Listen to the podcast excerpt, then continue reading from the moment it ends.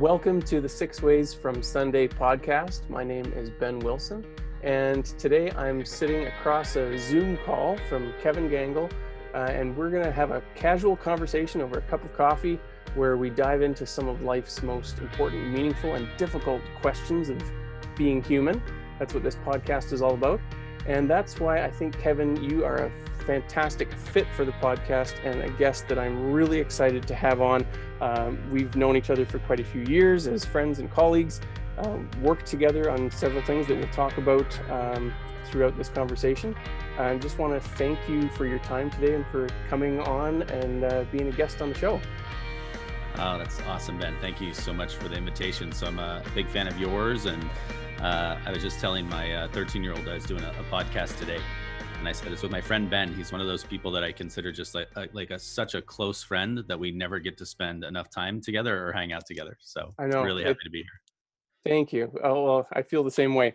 And to give people a little bit of context as to how we kind of came to know each other and what uh, the work is that we're both talking about uh, that means a lot to both of us. Uh, you are a founding partner in Unstoppable Conversations why don't you give us a little bit of a background on what Unstoppable is all about, and uh, and then we'll we'll kind of hit the rewind and go back into your sort of mm-hmm. origin mm-hmm. story and what brought you to Unstoppable. But tell me a little bit first about like the work that you do. Cool. Yeah. So, uh, Unstoppable Conversations, uh, we're a group that works with leadership teams, uh, whether it be corporates, all three levels of government, not for profits, or communities and we have them uh, kind of like go through this process where they discover their blind spots right? And they kind of discover you know why are things are the way around uh, here um, the way they work um, what what is working or not working. And then uh, having done that they get to discover the group paradigm that they're stuck inside of. And uh, we have them test that against the future that they really want. It's always found lacking which is what happened when you and i met in bashaw years ago and then uh, we asked them this uh, question called "Why do you exist?" Um, it's pretty existential, right, uh, for corporate work. Uh, but why do you exist as a team, as a as a company, as a community? And then they answer that question, and then we custom design, you know, live in real time, right on the spot, a new paradigm, like a mental model that they craft against that big future and that big purpose. So mm. it's unique. Uh, it's something nobody has ever said before in the world and then we go after you know whatever they want to get done. So they they accomplish things that seem impossible. Um, so it's not your usual kind of consulting uh, practice uh, because we're not interested in uh, strategic plans particularly or processes or systems. It's all about the human condition and the fundamental elements of what makes humans effective together. Mm. yeah i want people to get that this is really distinct from just another strategy planning session or mm-hmm. uh, let's sit down and update our vision statement and our, our mission as, uh, as a like we, we did that as a church actually years ago um, and it was inspired by work that we had done uh, mm-hmm. recently with you in in the community of Bashaw and uh, we were you know sitting down as a church board and it was very easy to collapse what we were trying to do which is kind of modeled after um, your work of seeing our blind spots and creating a new uh, idea of what could be possible for the future of our church uh, collapsing that with oh so we just need another mission statement or let's let's yeah. revise our slogan right and we we did come up with a new vision as part of that but help me and help listeners maybe kevin understand how is this not just um, identifying strengths weaknesses opportunities and threats you know your traditional kind of swot analysis and then uh, outclunks this you know new this is how we're going to do business and this is what our our new mission or vision is whether it's for a church or a community or a corporate structure or a family or a marriage um, how is this work so distinctly different i've got kind of my ideas of yeah. what makes it distinct yeah, yeah.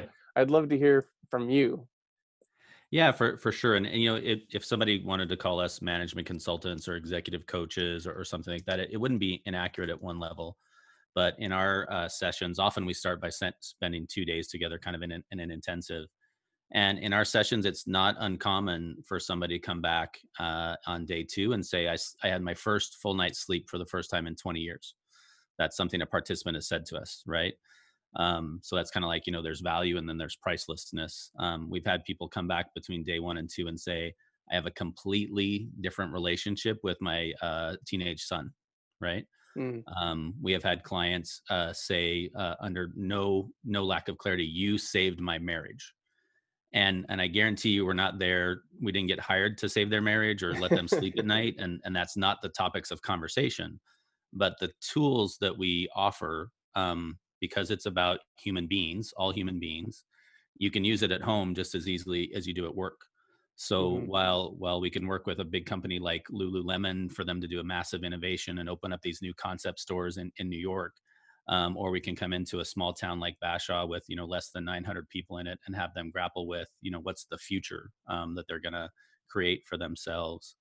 Those are all made up of human beings, right? All these leaders um, have have blind spots that get in the way at work, and those same blind spots get in the way at home so um, and that kind of speaks to the second level of, of what's distinct. So almost nobody deals in in blind spots right? So people either deal in um, here's a bunch of information right? And we're going to teach you the information and if you regurgitate it and say the right things to the right people at the right time you'll get amazing results. And that's not very different than our k to 12 education. Nothing wrong with that but it's a particular brand of learning or development that's based mm-hmm. on knowledge right and uh, knowledge is great except for where it sucks and makes it worse. And uh, where knowledge sucks and makes it worse is if uh, if i'm you know still 10 pounds overweight and you give me my 87th diet tip it's not the diet tips anymore. Something's clearly wrong with me right that the first 86 didn't work. Or if uh, i give you a big tip on a, a better relationship with your wife and i go hey say i'm sorry and you're like oh right i didn't know that one I, I, forgot. I forgot. I forgot. I'll, I'll try yeah, harder right? to remember. So there's a million models out there, right? Um, you know, and some of them really, really good. But why are human beings bad at implementing the model? Why are they bad at using the model, especially when times are hard or stressful, which is when you need the model? And then the, the second way people learn is by experience. It's not better, but it's different and it lasts longer. So when you learn to ride a bike, you discovered balance. Balance is only ever discoverable. You can't teach it. That's why when you quote unquote teach your kids to ride a bike, they get mad at you because you're giving them information about an experiential learning. And then eventually they blame you for falling down. right? You yeah. probably had that experience. Well, we're, um, we're, we're just we're just about to take the training wheels off of Grayson's bike, and because of well, because of COVID, we've been home so much, and yeah. um, one bike ride as it's finally started to get nicer out the last few weeks. Um, going out for a family bike ride was something that we could actually do that would get us all out of the house. Yeah, and not not have to worry about, especially in a like you said, a small community of less than 900 people. We can tour, we can cruise the streets and not be in. Uh, within too close of distance of any big crowds or anything. So the girls totally are right. ripping around on their two wheelers. Grayson still got the training wheels. They're little plastic wheels and they're really loud, so they drive the girls crazy. And we need to get them off. So he's going to be experiencing that that transformational moment where he just aha gets it and has balance. So that's yeah. kind of what you're getting at is that it's a it's a transformational learning in that you you don't ever go back to not having that balance. Is that what you're saying? Yeah from from not balance to balance is a is a transformation. And you know quick parenting tip it's going to go poorly by the way because that's the the nature of transformation. There will be a time when it's all going wrong. Mm-hmm. and see that experience deep experiences that really impact you often lead to transformation. They don't necessarily right? So balance is experiential but it's also a context shift because you go from I can't to I can. Mm. And you go from I can get that far to like, oh, I've got freedom, right? So the contextual shift that happens is distinct from the balance itself, but in this case, they're they're related. Now, the nature of transformation, and, and we don't mean digital transformation or or some of those other things. We mean like human uh, level transformation or organizational, societal level transformation. So when something transforms, there's something that was there, right? Um, mm-hmm. And then it has to die for the new thing to have space to exist. So that sounds pretty existential again, right? But if you look at uh, as a child going from being completely dependent to being independent, that's a contextual shift, right? And your kids are a little bit younger than mine, but when they start going, "Hey, I need 20 bucks and can I have the car keys?" You're like, "Oh, independent. Got it." that new stage has begun. Yeah. And then, you know, somewhere in there you realize like, "Oh, I can't pick them up anymore." Right? Yeah. So there's a contextual shift that happens for all humans beings to go from dependent as a context for life, right? I can't do anything without you, to independent, which is like, oh, I can do things on my own.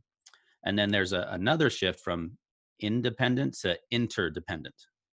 And human beings uh, are bad at that one. Uh, you know, you and I are in, here in Alberta, um, you know, in Canada, and the divorce rate is 55%. So over half of marriages can't transcend from independence to interdependent. Teams and organizations grapple with that same thing, right? They're all busy, you know, competing against themselves instead of competing against the market or competing against something worthy like cancer. Mm. Um, you know, and then uh, we had a sorry we had a really powerful example of that in the the first work that we did together when unstoppable came to our community and we gathered uh, leaders from all of the different nonprofit uh, groups uh, in the community so we had like the food bank and the library and a couple of churches and the school was there and um, the family support services and like 30 other ones right we had as many nonprofit organizations as we had people almost in the town mm-hmm.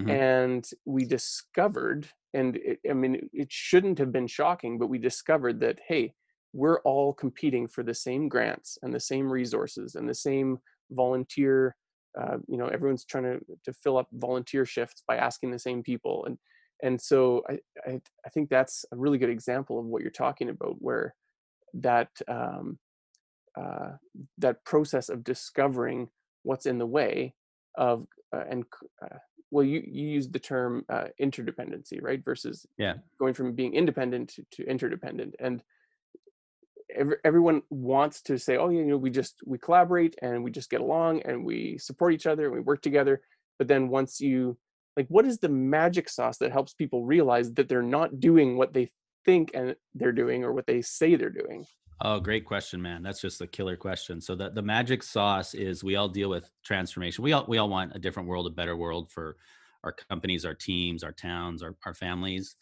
But our approach to it is extremely conceptual, right? Mm. And, and when I say conceptual, it's like, oh, if I give you the the the formula, you can apply it. Um, do what this town did. Good luck with that one, right? So you're not that town. you're in a different situation, right? You have a different context than they do or if they say you know uh, the school of hard knocks you know is, is the path to success.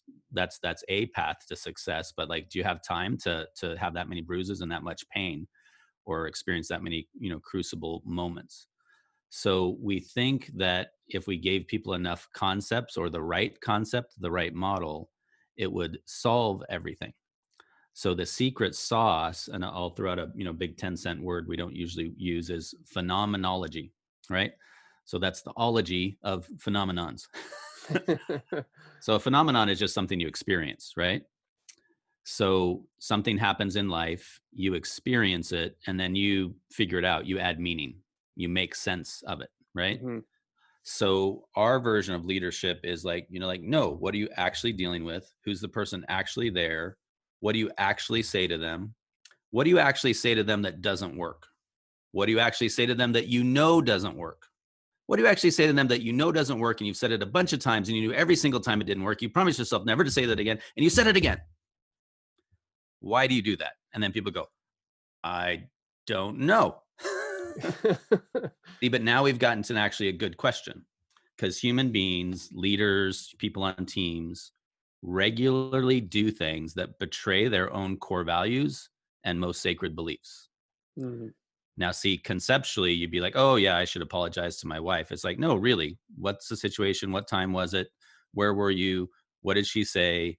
What was that moment where you're like, I shouldn't say this? And you said it like that moment right there, experientially, we got to slow the tape way down, capture that moment. And that's where we dive in. We lean into the human condition at that mm. moment because all people do that, but they don't know why they do it. And then mm. they're like, ah, what are you going to do? I guess we'll just not talk about that one for the next 20 years. That's so good.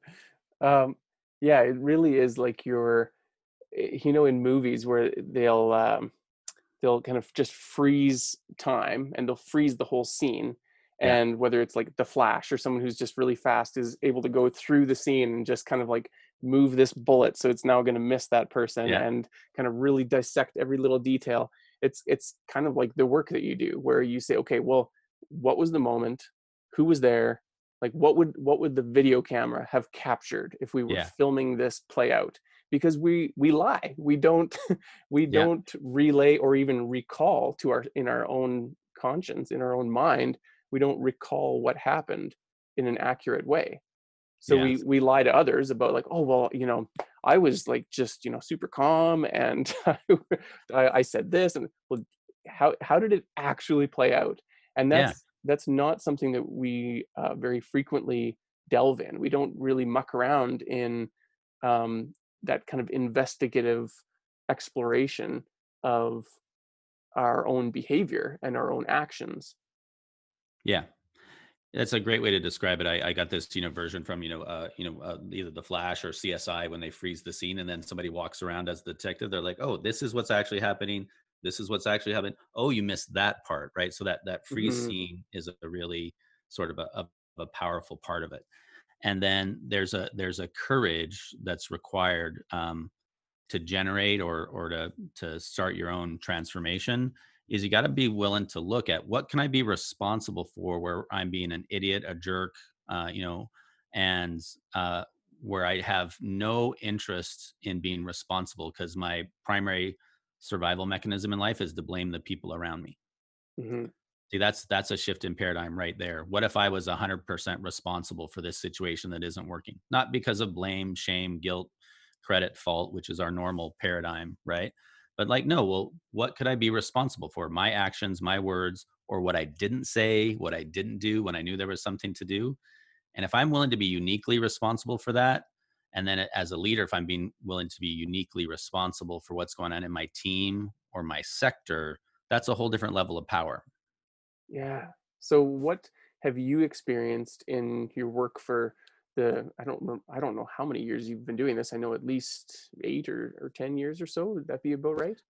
Yeah, Unstoppable's been around for uh, for ten years. We started up in 2010, uh, but I was doing it as I was doing the same stuff as sort of guerrilla warfare when I was in the corporate world for another 10 years, and I realized over time that it worked way better than the the traditional stuff. Okay, cool. So in, in the 10 or 20 years, if you want to zoom out that far, what kind of um, impact have you seen when people are able to uh, step forward and say, you know what, I'm going to be, I'm going to just choose to be responsible for the the future of my my church thriving in a time of unprecedented uncertainty, or my restaurant, um, you know, getting back on its feet after all of these restrictions Yeah, are lifted, or I'm going to just choose to save my marriage, or I'm going to choose to turn around my my parent uh, daughter relationship, or whatever it might be. Wow. So, uh, so the one that that springs right to mind. So, I was uh, on the phone uh, this morning with a friend and a client named uh, Norman uh, Yakeleya. He's the national chief of the Dene Nation. Uh, we recently did an interview uh, with him that you're familiar with, Ben.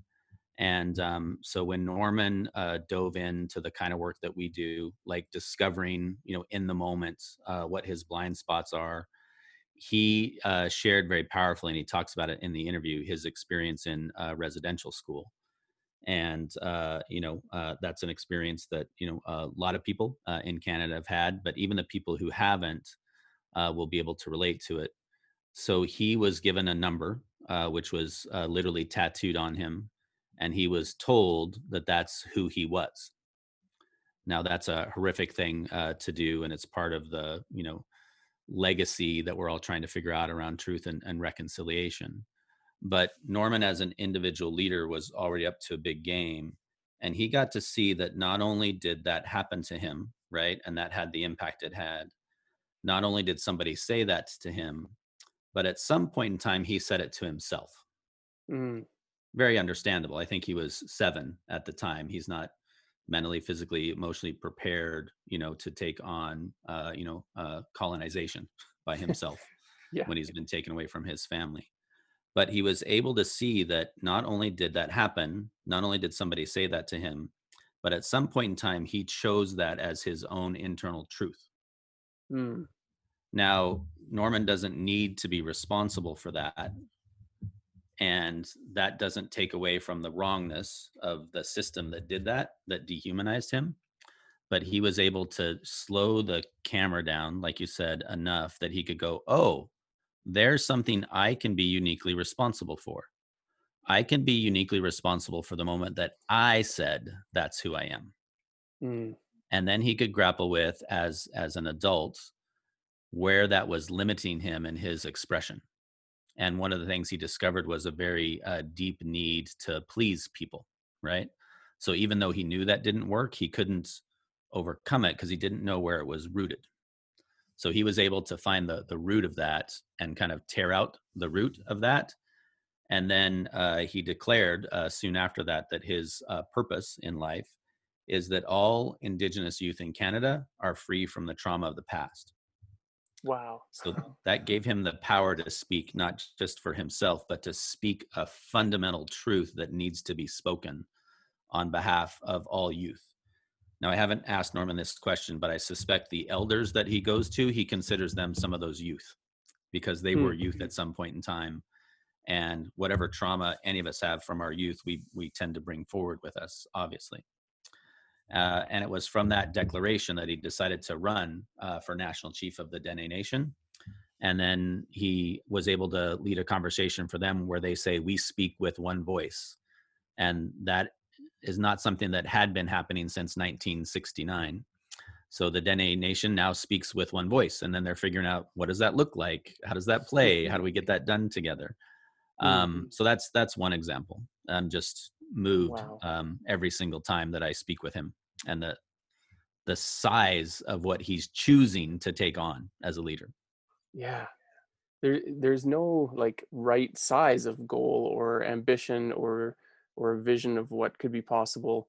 That like I I I remember in some of the sessions that you guys have led that I've either been filming for you guys or a mm-hmm. participant mm-hmm. in them and hearing people bring bring bring their life to the work and bring up something that at first it might um, from the outside looking in sound like oh that you know that seems like it wasn't super traumatic or that doesn't sound like that you know big of a thing to try to transform but then when when when someone gets really authentic about what they're dealing with and chooses to be brave enough to be vulnerable about why it matters to them mm-hmm. um anything that someone's dealing with in their life it's like that's their life you know like that of of course it's meaningful and it's i mean the example that you just shared is is huge in that he's um he's choosing to be responsible for something that is larger than just himself but whether it's you know something that you're just trying to work on internally something that's from your past that you want to heal a relationship with one person a team a community community level nationally globally i mean I, I what i've witnessed happen is that once someone starts putting the wrench on the thing that needs to move they start realizing that you know what this is bigger than just myself and so yeah. even if you start working on something where it's you know i want to get i want to change this habit that i have or mm-hmm. i want to be more productive i want to have a bigger sense of purpose for my life then almost automatically it seems like they, they start extrapolating that out to well then that would impact my family or well then that would impact the people that i work with and well yeah hey i, I could apply that to my community or i could apply that to my um my my church i could apply that to my business like have you so, right. witnessed a lot of that happening where there's just this kind of ballooning effect of it just starts to expand on its uh, of its own energy yeah absolutely it's and again it's the nature of transformation that you're you're talking about ben so the you know our interest in unstoppable is uh, organizations uh, transforming themselves going after something bigger than they've ever done before and then le- leveraging their power and influence uh, to make a world that works for everybody with no one and nothing left out mm. like that's the game that we're in now, but the means uh, to that end, we also say that the degree to which you can transform your organization, your community, the world, is the same degree to which you're transforming yourself. So, mm-hmm. because we deal with this fundamental being, right, that we call human being, and that like the mechanisms of how we work in the world, like you can't separate the 2 mm-hmm. You can't have a CEO transform their company if they're not looking for themselves. Just like you know, you and the other leaders in Bashaw, you couldn't transform Bashaw uh, into a place that exists for the fulfillment of human potential, right? if you weren't looking for yourselves to see what's your own blind spot, like what's keeping you from doing that. Yeah. Because if you yeah. if you declare that that Bashaw is the place for the fulfillment of human potential, like you can be anything you want to be, and this is where to to live in the world. If you're not being that, if you're not walking the talk, if you're not being the change you want to see in the world, that's all garbage. Yeah. So literally, you know, you and the other leaders there are doing that work continually. Mm-hmm. And then, you know, you pointed it out. You've been in our six day leadership course and you've listened to those, you know, conversations. And whatever the moment in time where blind spots are created, sometimes they're dramatic and sometimes they're just not. Right. One of mine was when I was seven and I, I couldn't lift hay bales, you know, up on the truck uh, in small town Kansas. And uh, I decided that that meant, uh, quote unquote, I'm weak. I didn't know I decided that, but that had a massive impact on my willingness to lead. And mm-hmm. all through life from seven to 28, I was willing to lead if it was just me. Because I'm smart and creative and capable. And I know I, you know, um, I can charm people if I need to, and, and whatever that is. So if I could like go off onto the frontier, like I went to Japan, you know, on my own, I lived there for three years right out of university. I could lead that way. But anytime it was a group, I was the second in command of every single thing I ever did. Wow. And and I justified. I thought that literally meant I'm a leader. Even though my blind spot is called I'm not a leader. Why? Because I'm weak, right? It's like this, you know, mm-hmm. consecutive, you know, uh, you know, context that I live inside of. I don't know that I do and I would have I would have fought you if you said you're not a leader. like I was the vice president of this and the vice president of that, and I was the second person in charge of the conference, and mm-hmm. like I would mm-hmm. literally give you my resume, which is the proof that I'm the second in command of everything, but I can't see it. Like I've got my blinders on. Right. Right. Right. A different, you know, moment for me was uh, I would help my dad, uh, quote unquote, fix the truck, which meant I would hold the flashlight for him, and he would say no to every single idea I had about which tool to use. More and reinforcement then, you know, of your of your context. Yeah. So at at no point did my father ever say to me i don't listen to you. Your opinion doesn't matter. I don't respect you.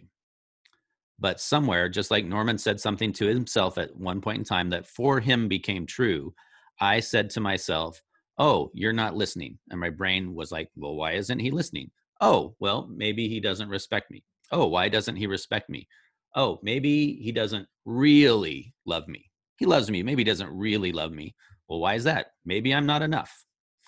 These are the mm-hmm. levels of, of meaning making that for me, a seven year old brain was just trying to figure out why is my dad not taking any of my ideas?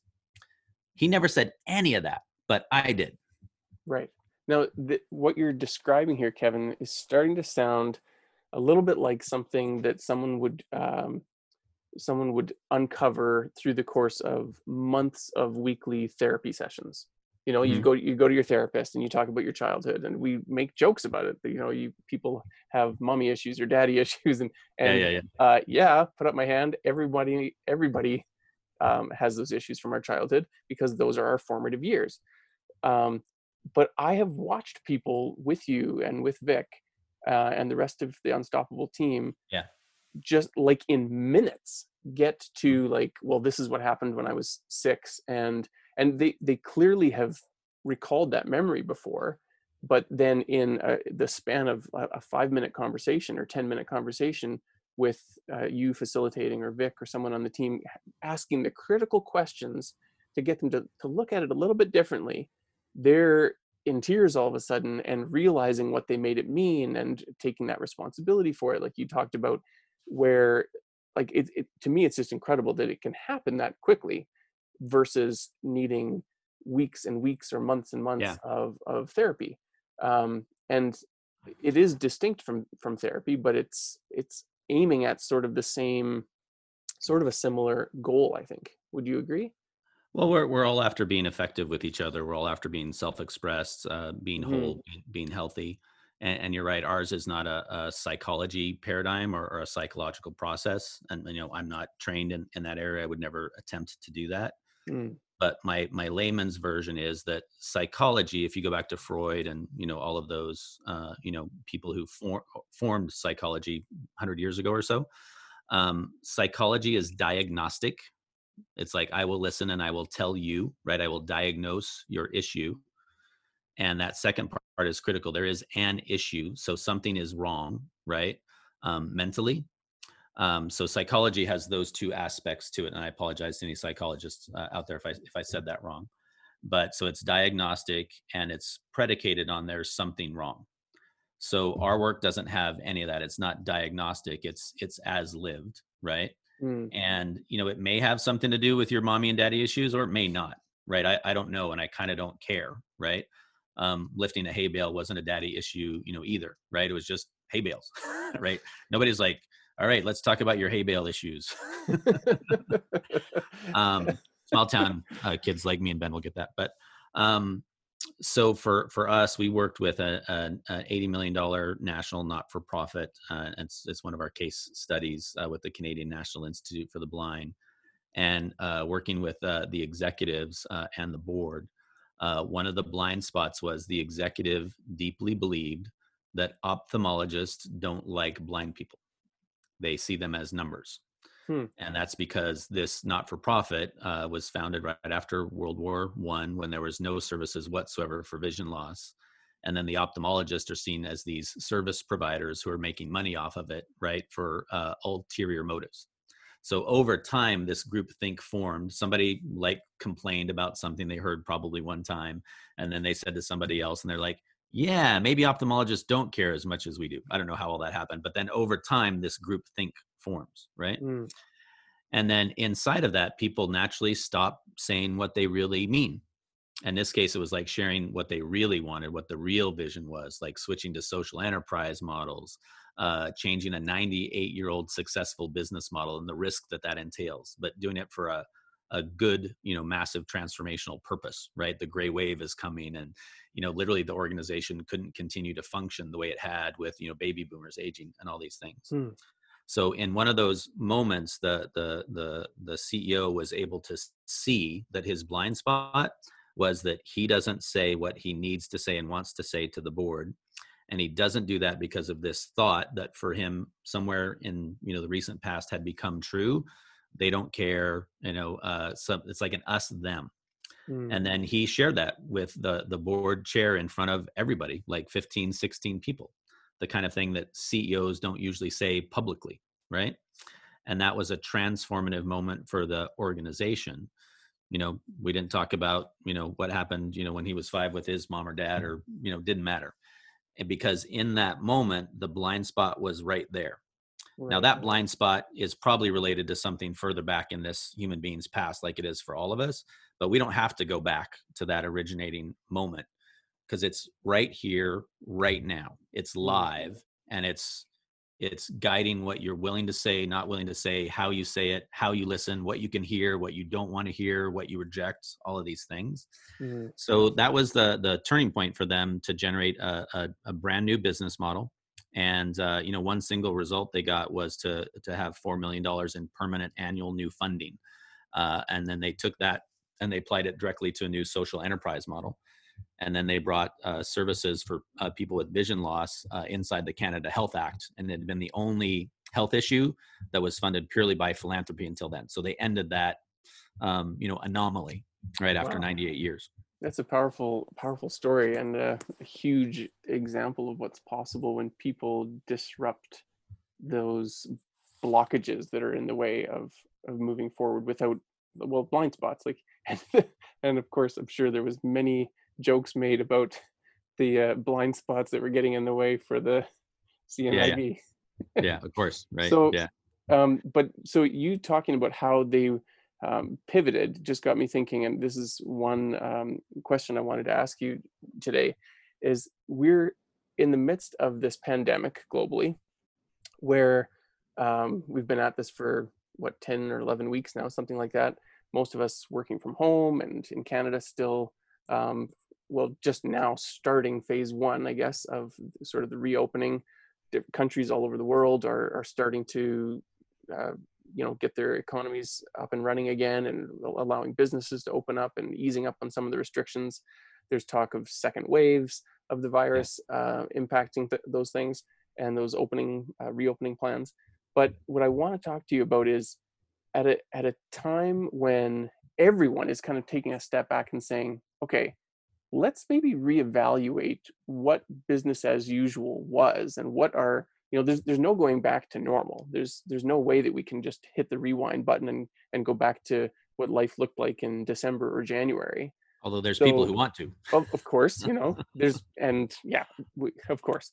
But um you hear a lot of talk about you know maybe now is a, a, re, a really good time to reevaluate how we do food service how we do uh, urban planning how we do even I just heard on the radio the other day uh, someone floating the idea of maybe we should be having a four day work week instead of a five day work week. Mm. Um, just massive high level rethinking of how we do civilization, basically. Yeah. Um, the, obviously, things like the cruise industry and the airline industry are never going to look exactly like they were yeah. before. Um, there's there's certain examples that are going to be really heavily transformed, whether they like it or not, and some uh, some of those transformations will be really difficult for people. But yeah. um, i think that it's i mean it's obviously a time where transformational um, learning and transformational coaching and transformational work like the work that you guys do at unstoppable is i mean there's there's never been a more important time to for people to to have their hands on these types of tools what do you see um, as like how how do we move forward through this pandemic and use some of the uh, the fundamental principles of that transformational work that that you have dedicated your life to to make this world a better place? Like now now's our opportunity right? Yeah nice light question yeah um hey i warned you this podcast is all about tackling important but very here, very difficult questions that is why we're here you know, it, it really is a, it, it could be an opportunity. So, one of the things we've been talking about, we've been uh, hosting some unconferences, which is like, you know, unstructured conversations for business and organizational leaders to just see are we even asking the right questions or can we ask better questions instead of spew our answers, you know, at each, at each other.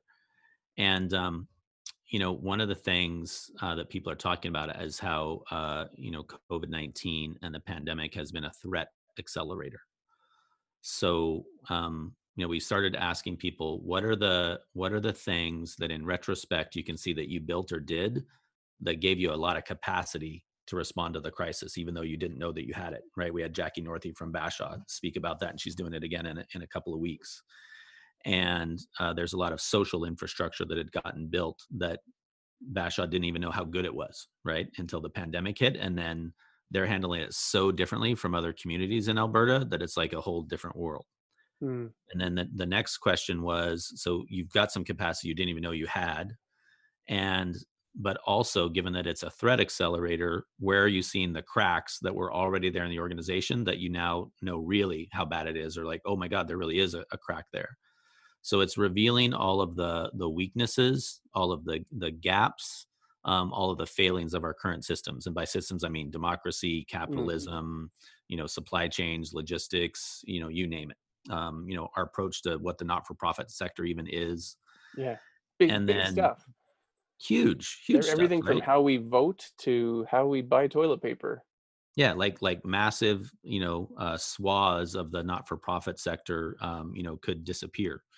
Uh, mm. individual organizations like it's that level of risk if you talk to people in that in that sector uh, you know, uh, corporations, you know, obviously some of them are disappearing, you know, J. Crew's gone, uh, Pier One's gone, you know, et cetera, et cetera, uh, or going. And then the, the third question was, so given all of that, what's, what's the innovation that you see as possible? Now, even in the first couple of weeks of the pandemic, like 80% of the leaders on those calls said they were strangely excited about the pivot. Really? It was like too early to be able to admit that, right? Because that's not a cool thing to, to say, but they're like, man, this sucks and we're scared and we don't know if we're going to survive or not organizationally. But so um, I, uh, uh, I kind of I've, I've, been working on this for a, a, a talk I'm doing uh, next week in the sustainability sector, and uh, we talked about the difference between ordinary leaders and, and leadership and uh, you know transformational or unstoppable you know leaders or, or leadership and uh, we would say that you know ordinary leaders uh, often blame their circumstances for their results right mm-hmm. not enough time not enough money not enough resources not enough people wrong people bad leadership et cetera et cetera right and then they point to that not like it's not valid that that stuff is going on but they're like this is why we can't do mm-hmm. x mm-hmm. Now uh, a, a, a leader who is unstoppable like by unstoppable I mean they won't back down. You can't make them stop no matter what you do. And think of the you know world level transformational leaders you know that you know and respect.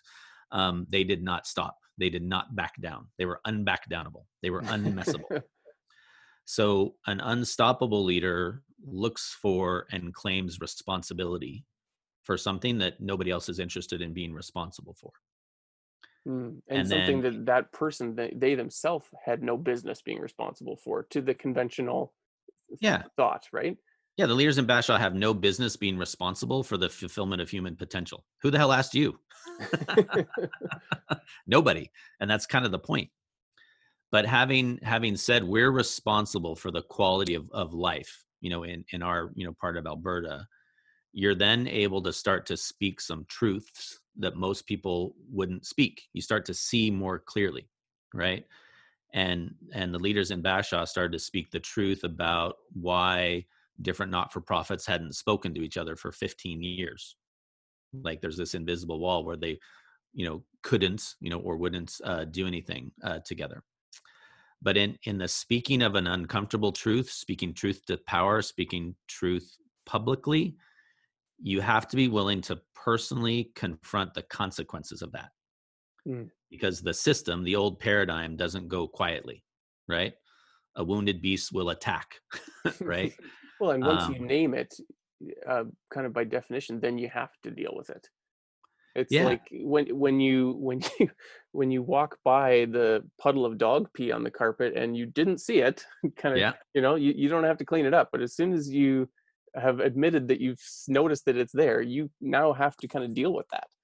Yeah, you do. You got to deal with the puddle, right? Then you got to figure do something with the towel that you used, and then you got to figure out how to train the dog, and then you got to figure out how to deal with the fact that you and your wife disagreed on whether you should get a dog in the first place, and then you got to deal with that your child said they would take care of the dog and they're not. Like it's like bump ba bump like it keeps it keeps unfolding, right?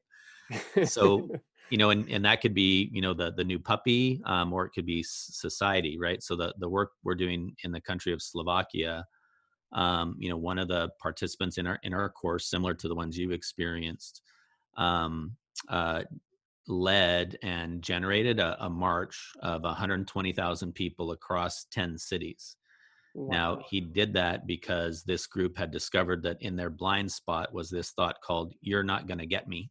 Right. And that was a holdover um, from you know the Iron Curtain days, uh, or being a, a you know a communist country. And it's not like they didn't knew that thought was in the water, but they thought it was all those other, you know, untransformed leaders, not the 30 of us who are the ones who are trying to raise the national consciousness level in this big project. So, but they they dealt with that, and then they they had to confront were they willing to be what they said in saying we're the people who are going to raise the national consciousness level. Now, uh, one of them was a was a journalist, and his best friend was uh, killed, assassinated, effectively. His girlfriend was killed in the crossfire uh, as an innocent bystander because they were investigating uh, corruption uh, in the government. So then, this other journalist, his best friend, had to make a choice: Do I keep my head down, or do I be what we said we were going to be together? So he went back to this group of thirty people, and he said, "We're going to start a conversation about that." And this is you know the line in the sand. And then uh, you know at one point he was in the middle of this march you know with a megaphone you know wondering if there were sniper rifles trained on him. Not because wow. there were but that was a, a thought he had to deal with. So when you say deal with the consequences if you're going to be you know gandhi or martin luther king you know somebody might be coming after you right? Or they might not. Um, but for sure people are going to disagree disagree violently they're going to call you names they're going to tell you you're stupid tell you you're weird all those things, right? So mm-hmm. that's why that truth that you're speaking has to be big enough to be worth it, right? right? And that's only from you being willing to say, hey, inside of the way things are going right now, there really is an impact we can't turn a blind eye anymore there is pee on the rug we are arguing about the dog we are ignoring the fact that somebody who said they would take care of the dog isn't do that now take that to democracy or poverty or, or any level that you want right mm-hmm. so you gotta you gotta claim responsibility speak the truth demonstrate that truth and then be willing to deal with the discomfort of that you know disruption because you're now charting a, a new unusual unlikely path. And if you're going to ask people to come along on that path with you you got to be side by side with them so they can see you being unbackdownable so that they mm-hmm. can you know find their own courage to not back down. Yeah. So um, one of the courses that you guys offer, the course that I took that you've uh, mentioned a couple of times, the Being a Leader course, is that that six day transformational leadership uh, training. Um, really, I, I think all of the work that you guys do is in the domain of creating leadership capacity and creating yeah. create building leaders right yeah and a leader um, is not always just the typical, you know, well, we'll wait to see what the CEO says. Well, let's tune in and see what Trump or Trudeau is saying today. And yeah. like our our political and business uh, or spiritual leaders that kind of tell us this is how it's going to be and this is what to think or this is what we're going to do. This is we're all going to go this direction. Um, we're kind of we're at that point now. I think, especially. Uh, people who have been really adversely impacted by uh, the COVID pandemic, where um, I think there's this readiness to for people. To, people just want to take action. People want to say, "Well, we're not going to wait for the leaders to tell us um, our marching orders," and yeah. that's why. And so you see different expressions of that. You see people um, rallying and protesting and saying, you know, we got to open up the economy again. And then you see other people that are no, we're going to respect um, what uh, Alberta Health or what uh, the Canadian uh, leaders are are telling us, and we're going to follow the rules. But we uh, we want to still take action and move forward, and and not wait for this official yeah. kind of decision to be made. So back to like the previous question, I think we're at this pivotal point now where there's there's a lot of stuff that the light has been shed on that needs to get dealt with. Like it wasn't really working before and it's yeah. really not working right now because just locking down and hunkering you know sheltering in place isn't something you can do forever so we need to move forward and we're getting into this tension of the uncomfortableness of you know people are racking up debts and people businesses yeah. are, are are going bankrupt and people are stuck at home with maybe uh, with someone in, in a marriage that isn't going to work out back sure. to your your statistic of the you know the divorce rate, there's a lot of tension that's building and building, and people want to resolve that and, and move forward, knowing that yeah. we can't go back. And I think increasingly recognizing that the the big kids in charge are yeah. you know th- there there is no grown up at the wheel in a lot of parts of the world right now yeah so i'm really curious to see how all of this is going to change our world what the world's going to look like for my for my kids and your kids growing up. And I, I do see that there's just a huge need for more individuals as well as organizationally but just for for human beings to um to get responsible for the world that we're creating collectively. Yeah. Yeah we it, it really is a it's a time of massive uh pressure right? And and you know there's a I don't remember who the quote is, but never waste a crisis, right?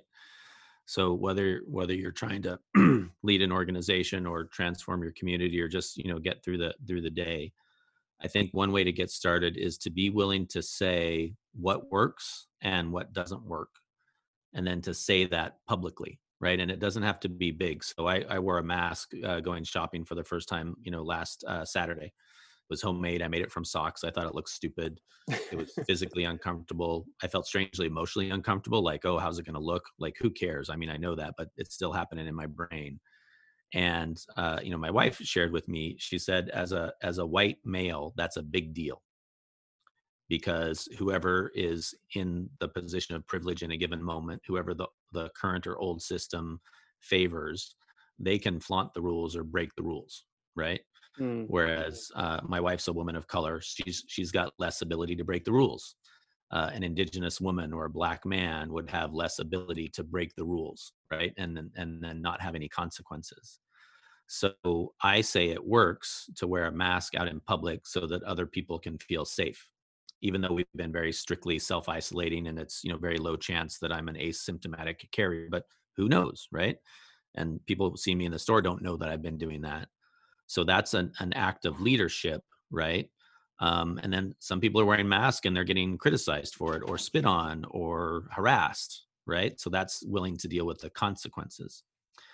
Now, take that to any level you want, but one of the first places to claim responsibility and speak a truth is to say, hey, that thing right there, that doesn't work. And I'm willing to state it publicly and then deal with the consequences of that mm. or say, hey, this thing over here, that does work. I'm going to acknowledge that. I'm going to boost that. I'm going to make sure people know that I'm in support of, even if it's on the fringe, because that works. So it doesn't have to be complicated. You don't have to have a grand plan, but you do have to be willing to ask, you know, what's the purpose for me, right? What are we actually up together? What are we actually trying to achieve? Because it's not get back to quote unquote the old normal. And you know what? You just have to be willing to be passionate and sometimes that means being willing to be angry. Not so you can go vomit your opinion on somebody or abuse them with your emotion but like man that doesn't work to the extent that i'm pissed off right? Mm. so look at truth and reconciliation look at you know missing and murdered indigenous women and girls look at the status of anything that you want to look at how we deal with poverty um, you know you name it right? Are you willing to be passionate including being pissed off to say that doesn't work i'm going to state it publicly i'm going to figure it out you know and deal with the consequences yeah the, the the word that kept popping into my head as you're describing um, describing that is authenticity and what i mean by that is and so this is a kind of a this is one of these terms that um, we all know what authenticity means we all have understand the definition of what it is to be authentic to be you know the real mccoy to be truthful to be yeah. um, uh, to be honest, right? But in the context of the work that Unstoppable Conversations does, it has a little bit of a different meaning, maybe, um, than that. And and it's it's a word that comes up a lot in the work that you do and in the training. Yeah. And where I think authenticity kept coming up for me is that it's not in recognizing that something's working or not working. It's not simply about um, griping and complaining or airing your grievances or going on a big rant um, on Facebook yeah. about how this person that that's right back to blaming right and just finding all the reasons yeah. why it was well yeah. this person did this or this circumstance didn't work or we didn't have the budget or or whatever but uh, a declaration of this is what i'm uh, willing to stand for this is what this is what works in the world and i don't care if i look silly i'm going to wear the mask and this is why that's an authentic yeah. expression of your values um, that could, will will have an impact on on others right like is do you see that the connection that i'm maybe trying to make yeah here? totally authenticity is is yeah. we call it one of the four foundational factors of leadership um, in in what we teach and um, so, are you just going to say stuff, you know, on Facebook or in your coffee group? Are you going to say stuff and are you going to do things that back up what you say? Right? That's a different level. Are you going to say stuff? Are you going to do something about it? And is who you're being about it in that moment all consistent? So, if all three of those line up, what you're saying, what you're doing, how you're being in the moment, right? Then people will experience you as authentic. Mm. And and that comes with charm, and influence immediately like people will perceive you as as interesting as charming right? As as charismatic is probably a better way to say it. When i'm saying something and doing another no charisma no influence right? When i'm saying and doing something but how i'm being about it just doesn't quite line up then leaves people suspicious because they know something not quite right. Sounds good right? Mm-hmm. so you know that authentic expression uh, gives you a lot of power and people will naturally be attracted to that and they'll they'll want to hear more of what you're saying and then they'll start to get interested in why are you saying that?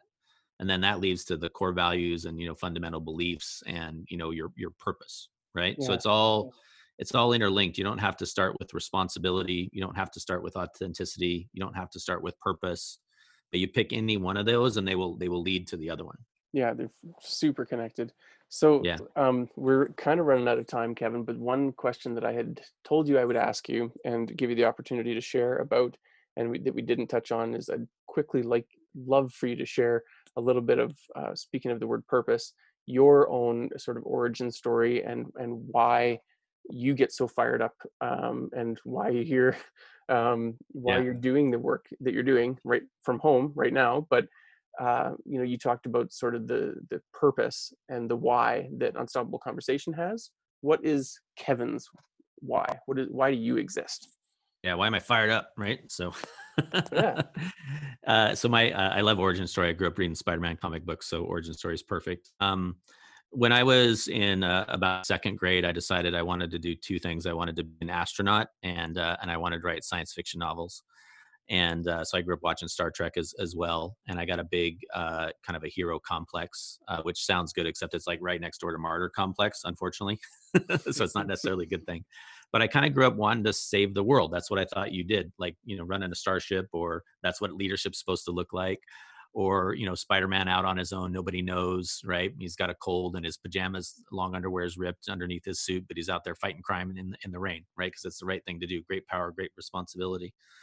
So by the time I got to high school, I thought that meant uh, becoming an aerospace engineer, and uh, I thought, hey, I'm going to join this. I'm going to go to NASA and we'll help Russia and the United States go to Mars together. We'll do a manned Mars mission finally. It'll take the whole world to do it. And then they'll stop arguing about nuclear weapons and end the Cold War. Because I grew up in the you know threat of nuclear war in the in the 70s and 80s, right? Um, and then uh, uh, it turned out engineering wasn't the right thing for me. I was more into stories and narrative and you know hero's journey. And then you know over time, but I never lost that desire to to change something, right, or to to to help people, to impact the world and as I got older, I eventually got the environmental conversation uh, shortly after my uh, first son was born, almost 17 years ago. And when I said, "Be willing to get get angry," I, I, I finally got the math around climate change in uh, 2003, 2004, and I'm like, "Oh my God, we're so stupid." And I, I remember I, I, was listening to a speaker, and uh, and I closed my eyes. I'm like, "Okay, who in the world knows about this already? They're smarter than I. They get the climate thing. They're like getting it taken care of and end cold or whatever. And I'm like, I don't think anybody's doing it. And I had this like just this moment where I'm like, as a as a race, and we're the smartest we've ever been, we're the most successful we've ever been, we're the richest we've ever been, we're, we got the most technology we've ever had, and we're possibly literally making our planet unlivable for ourselves. So I got so angry at how incredibly blind and stupid we could be that I couldn't help but do something about it. Now, Mm. my version, because I like to think of myself as uh, the good guy, right, um, and nice, and, and all those things. I, I'm not personally going to chain myself to a to a tree, probably. Although I respect people who are willing to do that. That's a lot of courage. so, but my version was like, well, how do we take this this thing called transformation and not just do it for you know individual you know people, but how do we take that to organizations, people, and and companies, uh, teams that already have influence so one of my goals now is how do we take this this world of you know people who are quote unquote woke and they're already out there um, they're engaged they're they've founded not-for-profits they're leading movements. But how do we take that this world of, of our version of transformation put those together so that one empowers the other? And uh, i think that's that's incredibly uh, useful. And so rather than us just look at how do we empower individual organizations we're trying to figure out how do we empower mass uh, collaboration? How do we empower mass collaboration at scale how do we have multi-stakeholder groups and conversations get themselves out of their way? Like that's what slovakia was. So not just a single organization but 20 or 30 organizations coming together. So Wow. i think for me that could be the secret sauce. And if we can get that figured out then maybe we can take these seemingly impossible results that we produce at the organizational and individual levels and have it, that happen at the group and the and the societal level. So that's the the quest uh, for me Hmm. now. That sounds like it's worth getting out of bed for in the morning, Kevin. yeah yeah. That's why we're a b corp. It's why we just joined 1% for the planet. You know it's it's why i only hang out at those types of conferences uh, anymore. So we're interested in people who actively want to make the world a better place and, and they're not quite sure how to fit all the pieces together. Yeah. Wow. Well, I I got to commend you and acknowledge you for um, the just the scale at which you are aligning your core values and what's been important to you for your entire life with um, the direction that you're leading yourself and the direction that you're leading your family and your community and the direction that you're leading unstoppable. And i know um, that you guys have an amazing team. Uh, it's really been cool hearing some more of the stories of impact that you guys have had with different clients with different organizations. Yeah. i've i've heard lots of other testimonials um, from individuals and companies that have worked with unstoppable and of course the the personal experiences that i've had through our our church the bashaw united church uh, our community um, and then myself personally it's it's amazing the work that you guys do and and i want to thank you um, not only for coming on the podcast and talking about it but just for doing it in the first place that it uh, it really does have a big impact on the world. Uh, thank you ben I, I, appreciate the acknowledgement. We're uh, we're we're trying to get bigger and we're trying to do it faster because we want to make a bigger impact um, uh, i'm scaring the heck out of myself all the time you know i don't know if i'm big enough to take on the, the you know the size of you know what what i just described to you um, uh, and so we're doing the work on ourselves all the time we're trying to transform mm. ourselves um, so we're in the game you know it's yeah. not because we've got it quote unquote figured out we're side by side with you and you know the leaders in bashaw and, and, and all of our clients not because we have the answer so I, I really appreciate the acknowledgement and um, you know i'm figuring out just like you're figuring out so but we could do it together would be very different than doing it alone right? Yeah well that's why you absolutely need um, we we need each other and we need people in our lives right? Like last week on the podcast robin and i were talking about the story of the ascension of christ. So he's yeah. he's come back to life after easter and 40 days 40 days later he ascends or he's he's taken up um, by the clouds and there's two white figures there that speak to the disciples and they they tell them why why are you looking up at the sky? Kind of you know um, blank faced and not knowing what to do and stunned obviously and they have to figure out how are they going to go forward? How are they what are they, what did they do now? And so robin and i were drawing the parallel between what that must have been like for them and the position that we are in now as a world and how um, the story is that you know jesus said to the disciples i'm leaving but i'm i'm leaving you with the holy spirit. And and, and how i how i interpret that is that um simply we are all connected through our humanity through that universal life force energy that has given us all our life and that none of us are doing the work that you're talking about or whatever our goals are um, to make this world a better place. None of us are doing that alone. We all are connected spiritually to each other, and we have that to draw on. So great, man. So let's uh, let's start. Stop waiting for somebody else to figure it out, and let's start getting it done together, right? That's it. Let's get in action, right? Yeah, that's yeah. it. I hear you, brother. I'm in. All right, me too. Well, thanks again for for sharing some stories today and some awesome conversation with me. Um, I think people are going to get a lot out of it, and I'm excited for for people to hear this episode. For anyone listening who maybe wants to check out uh, more of the work that Unstoppable is up to, uh, what would be the best place for people to track you down and check out some of the courses and opportunities? Anybody who's interested can come to uh, our website, www.unstoppableconversations.com. We have a lot of content there, uh, blogs, and uh, getting in conversation or reach out to me on uh, LinkedIn at Kevin Gangel. Awesome. Well, thanks again, Kevin, for your time today. I know you've got something coming up uh, soon, so I'll let you go. Um, but yeah, it was awesome to reconnect with you, hear more about the purpose and the backstory behind you as a, as a human being and behind Unstoppable Conversation. And again, just thank you for the awesome work that you're doing in the world. Deeply appreciate the conversation, Ben. Thanks for everything you're doing. Thank you. Cheers. And thank you, everybody, for listening. Join us again next week on the Six Ways from Sunday podcast. Make sure to subscribe, share these episodes with your networks and friends and anyone you think might get some value out of uh, joining these conversations. And until next time, take care and be well.